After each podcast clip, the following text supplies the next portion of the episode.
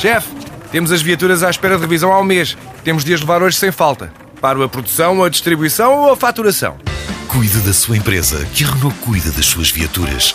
Com o serviço Renault Pro Mais exclusivo para profissionais, conte com uma equipa especializada que lhe oferece soluções à medida do seu negócio e serviços como recolha e entrega de veículos para manutenção, horários de oficina alargados, serviços rápidos sem marcação e muito mais. Renault Pro Mais, ao seu lado para fazer a sua empresa crescer mais.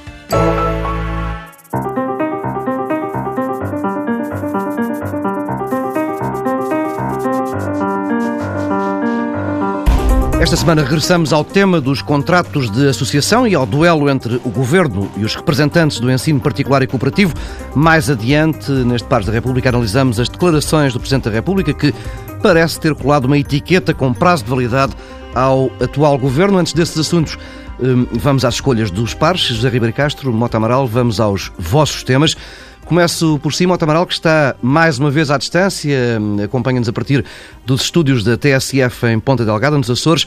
Eh, trouxe para este primeiro momento o Fórum das Políticas Públicas do ISCTE, que arrancou eh, ontem na Assembleia da República. Sim, eh, Paulo Tavares, e desde já aqui a partir dos Açores uma saudação para o José Ribeiro Castro, para si, para todos os ouvintes. O Fórum das Políticas Públicas é uma excelente iniciativa que está a ser eh, coordenada por um dos membros do nosso programa, Maria Luz Rodrigues, e Pedro Dão e Silva. Trata-se de uma reflexão que se insere na comemoração dos 40 anos da Constituição da República e por isso tem acolhimento na Assembleia da República e foi aberta ontem pelo Presidente Eduardo Ferro Rodrigues pretende-se uma reflexão sobre os fundamentos constitucionais das políticas públicas, nos mais diversos âmbitos, eh, da igualdade, da saúde, do território, da educação, da justiça, da proteção social. O orçamento será feito pelo Presidente da República. Um eh, leque de participantes é de primeira qualidade, o que permite, portanto, uma reflexão muito valiosa sobre questões de grande atualidade. Eh, haverá depois uma publicação dos resultados destas reflexões. Em todo caso, na altura em que se comemoram os 40 anos da Constituição, vale bem a pena lembrar como, a partir dela, recebe, recebe, o Estado e recebe a sociedade portuguesa tantos, tantas pistas para melhoria da qualidade de vida dos cidadãos portugueses. Eh, trata-se, portanto, de um bom serviço que Maria Rodrigues, Pedro Silva e a sua equipa do ISCTE e do e do Centro de eh, Estudos Sociais eh, estão a fazer eh, bem acolhida, como devia ser, pela própria Assembleia da República. Já voltamos à conversa, Mota Amaral. Agora, José Ribeiro Castro decidiu trazer para este primeiro momento de, de conversa a Orquestra Geração. Sim, muito boa tarde. cumprimento também o, o Mota Amaral, que está nos Açores. Tive ontem o prazer de estar com ele justamente a assistir ao Fórum das Políticas Públicas de que, que acaba de, de referir e, e, participar na última sessão que era sobre território. E, mas trouxe o tema da Orquestra Geração. A Orquestra Geração é das coisas boas, das coisas muito boas que se fazem em Portugal. E eu queria fazer um apelo para que fosse mais apoiada. É um projeto que se inspira na, numa experiência venezuelana, ainda dos anos 70, eh, conhecido como o Sistema, e no fundo é um projeto de integração so social e de eh, melhoria da integração escolar e do progresso escolar de crianças e jovens em meios sociais muito difíceis. Através da música. Através da música. E, portanto, e tem resultados extraordinários. É um projeto liderado em Portugal pelo maestro António Wagner Diniz, começou em 2009, com um acordo com o Ministério da Educação, mas desde então eh, que luta por ter eh, contratos plurianuais, portanto, três anos, quatro anos, que permitisse projetar com mais consistência o, trabalho extraordinário que desenvolvem. têm, nesta altura, experiências de grande sucesso, avaliadas, aliás, por relatórios que são inequívocos, relatórios da Comissão Europeia e também do, do IGOT, que, que, atestam a benignidade dos resultados, uh, de facto uh, combatem o insucesso escolar, combatem o abandono, o abandono escolar, recuperam crianças em meios sociais desfavorecidos para a escola e através das crianças nós vemos quem acompanha as próprias famílias, também as famílias. E, portanto, bom, além disso, desenvolvem talentos, não é esse o fim principal do programa, mas saem ali a formação de músicos e, portanto, poderão prosseguir carreiras musicais. Portanto, há experiência na área metropolitana de Lisboa, há também na, na Zona Norte, gostavam de começar na, na margem sul, uh, há em Coimbra, mas podem se expandir também na área metropolitana do uhum. Porto. Há uma grande curiosidade e interesse de algumas embaixadas de Itália, da Áustria, uh, há uma grande curiosidade da parte da União Europeia. Há também possibilidade de projetar para, para, para, para, Cabo Verde e outros países de língua portuguesa, mas necessitavam de um pouco de mais fogo, de um pouco de mais eh, ambição eh, da parte do governo. E aproveito para lançar uma, uma tese. Eu tenho uma tese há muitos anos, eh, tenho trabalhado às vezes em questões de educação e que nós devíamos, em geral, melhorar o ensino musical, que é uma grande carência, um grande vazio uh, no nosso ensino básico e, e secundário. Recordo-me quando eu próprio era estudante, havia o canto coral. Uh, enfim, havia uma aula de canto coral e, por semana, e que enfim, acabava por ser uma paródia, não, não aprendíamos verdadeiramente nada. Uh, e, enfim, poderá ter havido uma outra melhoria, mas não há nada. Eu tenho uma tese de que a escola, além de saberes e conhecimento, ensina linguagens. Uhum. A linguagem das letras, eh, o português eh, e outras línguas, a linguagem dos números, a matemática, a linguagem do traço, o desenho, a linguagem do movimento e do gesto, a educação física, e falta a linguagem da música, da melodia. E uh, uma maior uh, ginástica, uma maior eh, atividade na música e uma maior familiaridade com a música teria resultados benéficos em todo o rendimento escolar das crianças, porque ensina memória, leitura, eh, disciplina, eh, harmonia, enfim, práticas e rotinas que depois se, se refletem certamente no rendimento muito melhor, muito maior das crianças noutras disciplinas. Fica este apelo para um maior apoio à Orquestra Geração e com isso fechamos esta primeira parte do Paz da República. Regressamos já daqui a pouco com os temas centrais.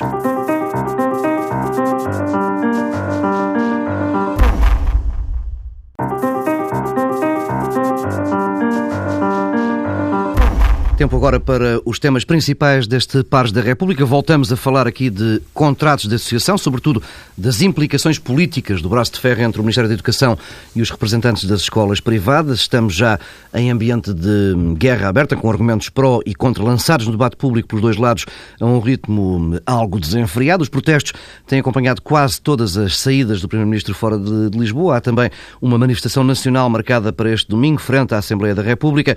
O tema faz uma espécie de corte limpo entre esquerda e direita, servindo quer eh, à esquerda de cimento para os apoios do governo, eh, quer à direita de suplemento energético para a oposição. Hum, a questão que vos coloco para começo de conversa e começo por cima ao Tamaral, eh, o governo tem condições para sair bem desta polémica? Vamos ver, depende do que é que se pretende, o que é que se pensa que é sair bem desta polémica. Sair bem é manter intransigentemente a posição uh, adotada de início, uh, sair bem é, é encontrar uma boa plataforma de diálogo e de entendimento que uh, responda aos argumentos que se provem ser válidos da parte dos que contestam essa orientação. Se se pretende apenas uma confrontação pela confrontação e, portanto, se é uh, o tal confronto esquerda-direita, uh, bom, nessa altura o, o, governo tem de ser inflexível. Mas o certo é que já houve eh, esclarecimentos e aproximações e, afinal, já não estamos no mesmo tom. Alguns dos argumentos que aparecem da parte do governo salientam que se continua a apoiar o ensino privado, que há turmas que se vão manter, que há subsídios que continuam a correr. Bem, mas a, a contestação não tem diminuído, não é? Não tem diminuído, não. Uh, porque há também perspectivas que tinham sido criadas e, portanto, as partes interessadas lutam por elas. Há aqui uma questão de fundo, que é, afinal, qual é o papel do Estado e, portanto, do Governo uh, sobre a educação. E a Constituição permite aí várias leituras, essa é que é a verdade. Até porque ela, nesta parte, eh, tem eh, contribuições várias eh, correntes, desde aqueles que entendem que a educação é primariamente uma responsabilidade das famílias e, portanto, o Estado deve colaborar com as famílias numa atitude subsidiária, isso dá uma forma se pode deduzir do que diz o artigo 67 da Constituição, mas hum, meio dos artigos abaixo, o que se diz é que o Estado, que o Governo deve eh, criar uma rede de estabelecimentos públicos que cubra as necessidades da população. Portanto, hum. há aqui de facto, uma certa contradição que permite que, em certas alturas, eh, o governo se encaminhe por uma via mais favorável ao ensino privado, outras em que feche os cordões à bolsa e remeta o ensino privado para a responsabilidade das famílias, sem mais nada. Uhum. É certo que é um aspecto que às vezes não, não se tem em conta. Um, uh, um aluno que esteja, aluno aluna, que esteja no ensino privado, uh, de alguma forma, desonera o Estado de obrigações da sua educação e do encargo que isso corresponde, que é isso correspondente. Porque ter uma criança na escola eh, custa dinheiro ao Estado, não é? Eh, daí uh, o argumento do, do cheque ensino. Se o Estado não gasta o dinheiro com ele na escola pública, entrega o cheque à família para que uhum. ele use como entender. Bom, é, é, um, é um argumento. Mas invocar a questão da escola pública como sendo um encargo do Estado também decorre do que está na Constituição. De maneira que, se me diz que se pede um palpite, eu direi: será procurado um afinamento na posição inicial do governo, mas uh, esta posição uh, será mantida até ao uhum. fim, porque na verdade, na verdade ela, ela até cola os elementos que apoiam a forma do governo atual que até estão numa forma, numa atitude muito exigente perante o governo, invocando toda a, a doutrina da, da, escola pública como um instrumento de igualdade uh, e remetendo o ensino privado para uma concepção elitista, que aliás não corresponde à realidade, na medida em que o ensino privado também tem eh, funções sociais, escolhe aliás também na própria Constituição, gosta serve para tudo, eh, como sabemos. e e, e há um esforço da parte de, de muitos estabelecimentos assim privado para manter programas sociais eles próprios, financiados por, por, pelos, eh, pelas pessoas envolvidas no, no, no financiamento do seu, do, do, dos, dos estabelecimentos de ensino e, portanto, há toda um, uma pluralidade de situações que não se reduz a este simplismo. A escola pública é ótima, portanto, a igualdade. A escola privada é má porque é uma escola de perspectiva elitista. Uhum. Eh, há, portanto, aqui eh, razões para um lado, razões para o outro. O ideal seria haver um bom entendimento, mas duvido que seja possível nessa fase, uhum. eh, depois de os campos terem extremado. O certo é que isto serviu para animar a, a oposição. Bom, isso também é democrático. A oposição estava um pouco sem fôlego. agora arranjou uma boa causa e tem estado a batalhar por ela é estimulante. O uhum. governo também assim se sente obrigado a trabalhar melhor, a procurar eh, soluções. Eh, eh, o funcionamento da democracia é assim. Para mim, não, não, não me parece que seja negativo que exista este, uhum. esta confrontação. O meu voto é que se encontre uma, uma plataforma razoável. Que não despreze, não desvalorize a contribuição positiva que o ensino privado dá à formação da juventude, mas admito que isso possa não vir a acontecer uh, devido às estratégias imediatas dos grupos partidos políticos envolvidos nesta, no momento atual no funcionamento do nosso, nosso regime democrático. José Ribeiro Castro, hum, deixando aqui um pouco de lado os argumentos, pode retomá-los mais à frente, mas uh, politicamente como é que vê o comportamento do governo e da oposição e quem é que está uh, com melhores hipóteses de sair mais bem desta história? Bom, quanto ao, ao, ao, fim da história, do confronto, não sei, já estou como o João Pinto, prognóstico só no fim. Uh, não sei, acho. É a segunda grande guerra ideológica que me recordo que uh, o governo desencadeia e, a meu ver, mal. Uma vez que a educação não deve ser um território de luta, mas um território de aproximação e de convergência. A primeira foi com os exames uh, e agora esta guerra contra o ensino privado.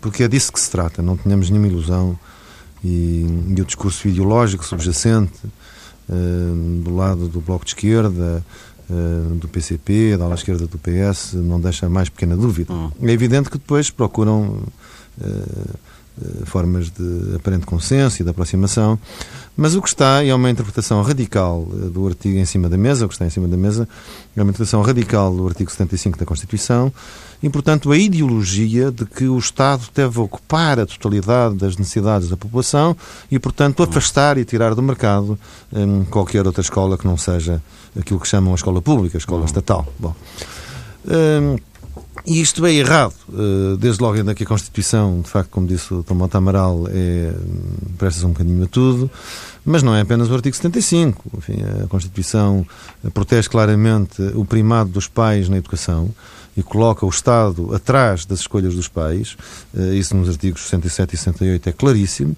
e portanto, se os pais querem inscrever os seus filhos noutras escolas, o Estado está atrás. E o artigo 74, antes do 75, protege logo à cabeça eh, o direito à igualdade de oportunidades de acesso e êxito escolar, e portanto não é difícil fundamentar aqui eh, uma das componentes ideológicas do outro lado, que é a igualdade de acesso ao ensino particular e cooperativo.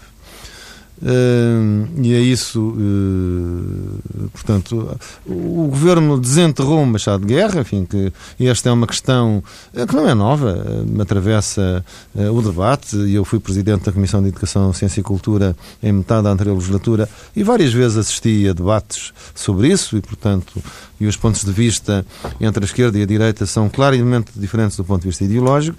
O que eu lamento é que, à direita ou ao centro, Parece-me que o antigo Primeiro-Ministro tem estado bem, uh, o CDS também tem defendido as suas posições, mas creio que ideologicamente não tem colocado uh, suficientemente bem a questão. E isto não pode ser colocado como uma guerra entre as escolas públicas e as escolas privadas. Isso é um desastre, isso é um disparate, essa não é a natureza do problema. Uh, o problema é que, que concepção é que nós temos do sistema de ensino e esse sistema de ensino é compreensivo da liberdade de ensino e, portanto, de uma outra oferta. E, e as crianças e os jovens podem ter liberdade de acesso, igualdade de acesso ou não. Ou só uh, defendemos apenas um império da escola estatal, um império da escola pública, e portanto, um, uh, e, portanto é um, é um enfim, uh, caricaturando, isto no fundo significa que a esquerda, o Bloco de Esquerda, o PCP e, o, e, a, e a ala esquerda do PS defendem a precariedade no ensino particular, porque se esta é a relação do Estado com as escolas privadas, eh, que os contratos de associação se extinguem à medida que eh, vão crescendo a rede pública de ensino, bom, isso é um hino à precariedade. Esses professores, essas turmas vão fechar, ou seja, os professores vão ser despedidos, não é? Portanto, temos a esquerda eh, a defender a precariedade obrigatória do ensino particular e cooperativo. E também se não há abertura de espírito para assegurar a igualdade de acesso, e se não se compreende quem é financiado nesta matéria não são os colégios privados, não há nenhum financiamento, em minha tese, a um colégio privado. Há um financiamento às famílias, hum. há um financiamento às crianças, com base numa capitação que é calculada com referência também ao custo médio uh, nas escolas públicas. É assim que o sistema, ainda que não esteja muito feliz com o desenho do sistema, mas essa é a origem desta, desta história. E se isto não, não, não, não não for assim, se, se, seguir o discurso que diz o, o, o Bloco de Esquerda, não, não, escola privada existe, mas paguem-na. É? Bom, isso significa que só vão ter acesso às escolas do ensino particular e cooperativo os alunos, os filhos das famílias muito ricas, uhum. ricas ou muito ricas. E isso significa, de facto, além do viva a precariedade, o viva o elitismo, o viva uma certa segregação social entre uh, o ensino privado e o ensino público, que eu julgo que não é do interesse da sociedade. E eu creio que nós devemos defender a escola pública. Eu já aqui declarei na TSF, eu devo tudo o que sou à escola pública. Andei numa escola primária oficial, andei num num liceu, em dois liceus, aliás, o Camões e o Padre António Vieira fui fundador, e andei na Faculdade de Direito de Lisboa. Portanto, tudo o que sou devo aos meus mestres nas escolas públicas. Tenho uma enorme gratidão e reconhecimento e apreço pela escola pública, mas defendo a liberdade de ensino. Acho que isso é importante para o progresso uh, do nosso sistema educativo e acho que a escola pública defende-se afirmando-a, valorizando-a pela sua qualidade, pela sua atratividade e não por este império ditado uh, pelo exército sindical, acho que assim não vamos lá. Mas uh, volta à questão política. Uh, isto é uma luta por, pela opinião pública. A mensagem com que o Governo começa esta polémica é muito simples de entender, que é a questão de porquê gastar dinheiro com escolas privadas quando há ao lado a oferta pública, e essa é fácil de entender pela, pela maioria da, da população. Uh, crê que com a saída à rua das famílias e há uma manifestação marcada para domingo, que pode haver aqui uma inversão de, de jogo? Sim. Bom, esta é uma questão política e ideológica. Uh, claramente, recordo-me, em França, nos anos 80, houve manifestações gigantescas pela volta desta mesma questão. E, e, a questão é a liberdade de ensino sim ou a liberdade de ensino não. Esta é a questão. De facto, a vinda para a rua das famílias e das crianças não é, põe perante os olhos da opinião pública, é claro, quem são os atingidos, quem são os alvos. Não, afinal, não são. E essa é a verdade das coisas. Quer dizer, quem é atingido, se fecham turmas, são as famílias dos alunos que gostavam de estar naquela escola e são proibidos de estar naquela escola e, portanto, obrigados a ir para outra. E, uh, e essa é que é, de facto, a natureza do problema. Nós queremos que nos sítios onde pode haver as famílias tenham alguma liberdade de escolha e igualdade de, de acesso, ou não queremos. Esta é a questão. Uh, e eu, uh, e portanto, para a opinião pública que é sensível à, à aspiração dos jovens e das crianças, e, e ao direito das famílias, obviamente o governo perderá. Para quem não é sensível a isso, e é mais sensível à corporação, às corporações do ensino, o governo aí eh, vencerá. Vamos uh, avançando e um, mudar de tema. Vamos até uma frase de Marcelo Rebelo de Sousa que, de resto, já levou o Presidente da República a tentar uh, hoje emendar a mão. A frase, levada à letra, acaba por colar um prazo de validade ao governo de António Costa. O governo existe para durar uma legislatura. Há claramente um ciclo político marcado pelas autárquicas. E, portanto, estar a especular sobre instabilidade política nesse ciclo não faz o mínimo sentido. Quer dizer, eh, desiludam-se aqueles que pensam que o Presidente da República vai dar um passo sequer para provocar instabilidade neste ciclo que vai até às autárquicas. Depois das autárquicas veremos o que é que se passa. Mas uh, o ideal para Portugal neste momento é que o governo dure e tenha sucesso. Quer dizer, depois das autárquicas logo se vê? Quer dizer que o que é importante é que o governo dure e tenha sucesso. Não aproveita a ninguém o insucesso do governo. Nós precisamos de estabilidade para haver investimento e para haver uh, formação bruta de capital fixo, isto é, aquilo que faz crescer uma economia. Só há essa estabilidade se houver estabilidade política. Portanto, o Presidente da República não vai contribuir para a instabilidade política. Bem, Marcelo Belo de Souza uh, afirmar clarinho como água que depois das autárquicas logo veremos. Já hoje, em declarações ao Observador, o Presidente veio esclarecer que o Governo dura uma legislatura, mas em Portugal há uma tradição das autárquicas terem uma leitura nacional. Já houve vários casos. Lembra Marcelo Rebelo de Sousa que afirma que, uh, ainda assim, não acha que o Governo venha a cair por causa das autárquicas. Uh, Mota Amaral, esta declaração de Marcelo Rebelo de Sousa não é em si eh, um, não pode servir como perturbação do sistema e como causador de alguma instabilidade? Não, não estou assim muito convencido disto. Ainda por cima, com os esclarecimentos adicionais, parece-me que a declaração é, de não, a sentença de morte a prazo é talvez um seguro de vida. O Governo acaba de receber da parte do Presidente da República a garantia de que até às eleições alteradas, até ao fim de 2017, há, há condições para andar por diante. Acaba até por receber a expressão de um, de um voto, um desejo de que o Governo dure e seja eficaz. O depois logo veremos não o preocupa? Sim, não, não, não preocupa. É, é certo que as eleições autárquicas têm uma leitura nacional, e já até derrubaram dois primeiros ministros eh, em tempos sucessivos, um do governo da AD outro do governo do PS. Eh, precisamente porque são eleições que ocorrem todos no mesmo dia, tem uma, uma, há uma contagem de votos que eh, permite ler o que é que, como é que está o ambiente da opinião pública, se vai a favor do governo, se está a castigar o governo. Uh, isso até é uma maneira que fala, uma razão que falseia um pouco o, o real significado das eleições autárquicas, que são destinadas a induzir os responsáveis autárquicos em cada freguesia, em cada conselho, em toda a roda do país. Mas, enfim, mas isso acontece. Uh, todo acaso, uh, será que esta mensagem é dirigida ao Governo ou é dirigida ao, aos partidos da oposição? E, e, um alerta para que os resultados das eleições também tenham que ter uma leitura dentro dos próprios partidos. Uh, fica também essa dúvida. Uhum.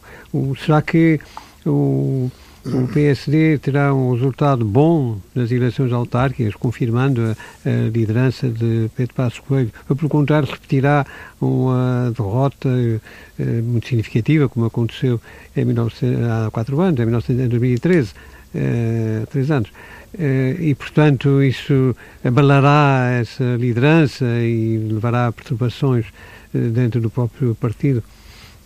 Há toda uma, uma variedade de leituras que são possíveis tirar da, das declarações do Presidente da República. Mas hum, não convém isolá-la, isolá-las e criar daí, a partir daí um clima de eh, perturbação. Eh, ele junta as duas coisas. Diz que até 2017, não, ele, por sua parte, não dá qualquer passo no sentido da instabilidade. Sublinha que é necessário estabilidade para que o país vá para a frente faz o voto de que o governo seja eficaz e, em princípio, deve durar a legislatura. Eh, são dados que eh, não podem ser eh, apagados quando se faz um julgamento geral deste problema. Ou seja, não me parece que deva tomar-se a declaração do Presidente da República como um fator de perturbação.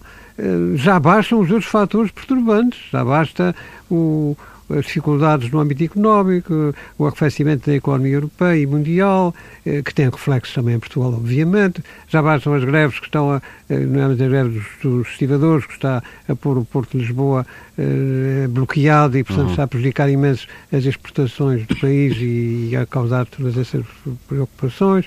Já basta um relativo ambiente de susto que hum, parece não pode ser ignorado naquele eleitorado moderado que eventualmente até não terá votado no PSD e nos partidos da ESPAF por estar zangado com a arrogância deles e com o modo como conduzia, com o seu radicalismo, mas que agora também vê surgir uhum. diante dos seus olhos uma agenda eh, radical e fraturante que hum, parece não ter limites, não é? Foi-se há bocado da escola pública, da, que tem de facto um, todo um, um sabor ideológico, uhum. até com um certo, um certo sabor uh, que vem lá do século XIX, da, da, das campanhas da escola pública francesa. Uh, mas uh, do começo do século XX, portanto, com algumas coisas muito antigas, mas depois se junta com todos estes projetos que estão a ser tirados da gaveta e lançados a toda a pressa para cima da, da mesa e a que parecem perante o, a Assembleia da República, a, a adoção gay, a, o alargamento da PMA, a liberalização da mudança de género, as barreiras de aluguer, a legalização da prostituição, a legalização das drogas leves, a eutanásia, o suicídio assistido. Eh, pergunto, não será uma dose demasiado forte para uma sociedade que hum. está já com tantos problemas em cima de si? Não haveria necessidade, haverá necessidade de estar a, agitar tanto o barco hum. quando há, há ondas de toda a volta? Bom, é uma questão que os responsáveis políticos pelo, pela plataforma governativa deveriam ponderar uh, seriamente. Mota Amaral, tenho de passar a palavra a José Ribeiro Castro para dividirmos aqui de forma equitativa o pouco, resto, o pouco tempo que, que, nos resta. Como é que viu estas declarações de Marcelo Rebelo de Sousa? Bom, eu creio que o professor Marcelo Rebelo de Sousa, enfim, que durante muitos anos comentou a, a, a realidade, a, atualidade política, nacional e internacional, eh, mais vezes ainda está no, no modo antigo, não é? Portanto, eh, e acho que fez um, um comentário. Uh, acho que não fez uma declaração com o Presidente da República e, portanto, espero que uh, enfim, ele, ele, tirará conclusões, ele próprio, digamos, no ajuste daquilo que é a sua intervenção pública. É uma pessoa que gosta da informalidade, uhum. mas terá que compreender que os comentários do professor Marcelo Rebelo de Sousa feitos na qualidade de Presidente da República depois são interpretados como declarações do Presidente da República. E, e creio que a partir do Observador hoje de manhã eh, foi eh, manifesto que eh, o professor Marcelo Rebelo de Sousa quis corrigir Sim. as interpretações. Bom, e, portanto, impedir que elas se desenvolvessem. Devo dizer, aliás, que enfim, considero a declaração um pouco inócua, ninguém pode prever a esta distância o que é que se vai passar ou não passar nas eleições autárquicas. Depende. Nós não sabemos sequer como é, como é que se vão formar as ondas uh, quando se nas eleições autárquicas, ainda falta mais de um ano. Uh, enfim, uh, temos mais ou menos por claro o que se passa na cidade do Porto. É? e pouco mais. Sim, aí está mais ou menos pouco, resolvido. E, e pouco sim. mais, enfim, numa outra capital de distrito. Uh, mas, digamos, quanto à mancha geral, é muito difícil. E muito menos saberemos o que é que resultará dos resultados. Eu recordo-lhe que nas últimas eleições autárquicas houve muitos independentes. Foi um festival de independentes. Aliás, o Porto ganhou um independente. Uh, isso vai se repetir, vai recuar, os partidos vão reocupar espaço, vai continuar a crescer. Uh, o que é que vai passar aqui em Sintra, onde um independente, Marco Almeida, ex-PSD, esteve quase, não ganhou por uma unha negra ao Partido Socialista, liderado por Basílio Horta. Portanto, há uma série de questões que nós não sabemos, uh, quer em cidades importantes, quer na mancha geral. Agora, se o governo, os partidos de governo, se saíssem muito mal das eleições autárquicas, eh, isso naturalmente eh, poderia refletir-se. É? Um, António Guterres demitiu-se Primeiro-Ministro no rescaldo de um mau resultado nas eleições um, autárquicas. Não sabemos, não, não sabemos também como, se isso afetaria ou não afetaria uh, as relações entre os três partidos da, da coligação ou do entendimento parlamentar que suporta o governo. É, não sabemos. Não... E, portanto, eh, eu creio que é uma declaração. Pronto, foi um comentário, foi um comentário, mas de facto não é próprio do Presidente da República fazer uh, comentários. É um assim comentário de Marcelo Belo Souza que ainda esta semana advertiu contra a permanente agitação dos analistas políticos. Hum, fica por aqui esta segunda parte de pares da República. Regressamos já daqui a pouco com um par de sugestões culturais.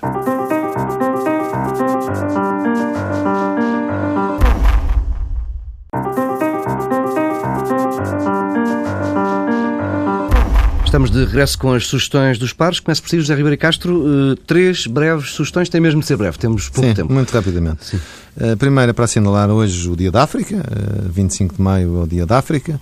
Hoje houve uma celebração dos embaixadores africanos em Lisboa, mas devemos olhar para esse continente de esperança para este século. O segundo, voltar a recordar o Dia dos Irmãos, que se uhum. celebra na próxima terça-feira, dia 31 de maio. É uma iniciativa que se envolve na Europa e é uma ocasião excelente, aqueles que temos irmãos, de os recordarmos e festejarmos com eles e celebrarmos a nossa amizade e cumplicidade.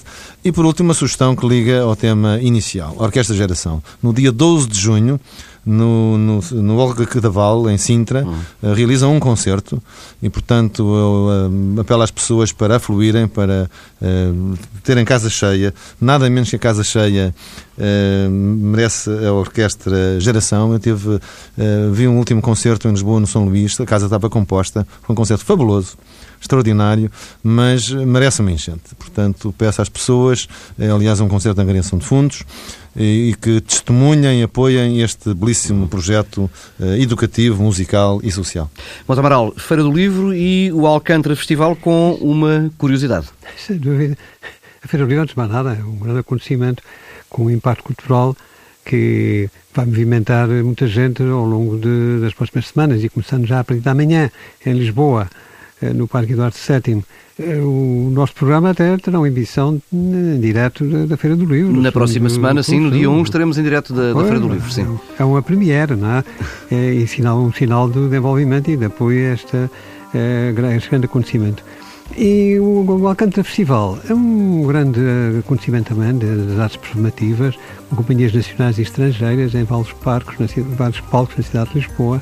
Estou com especial curiosidade na apresentação da suíte número 2, que vai orquestrar um discurso do antigo Ministro das Finanças, Vítor Gaspar.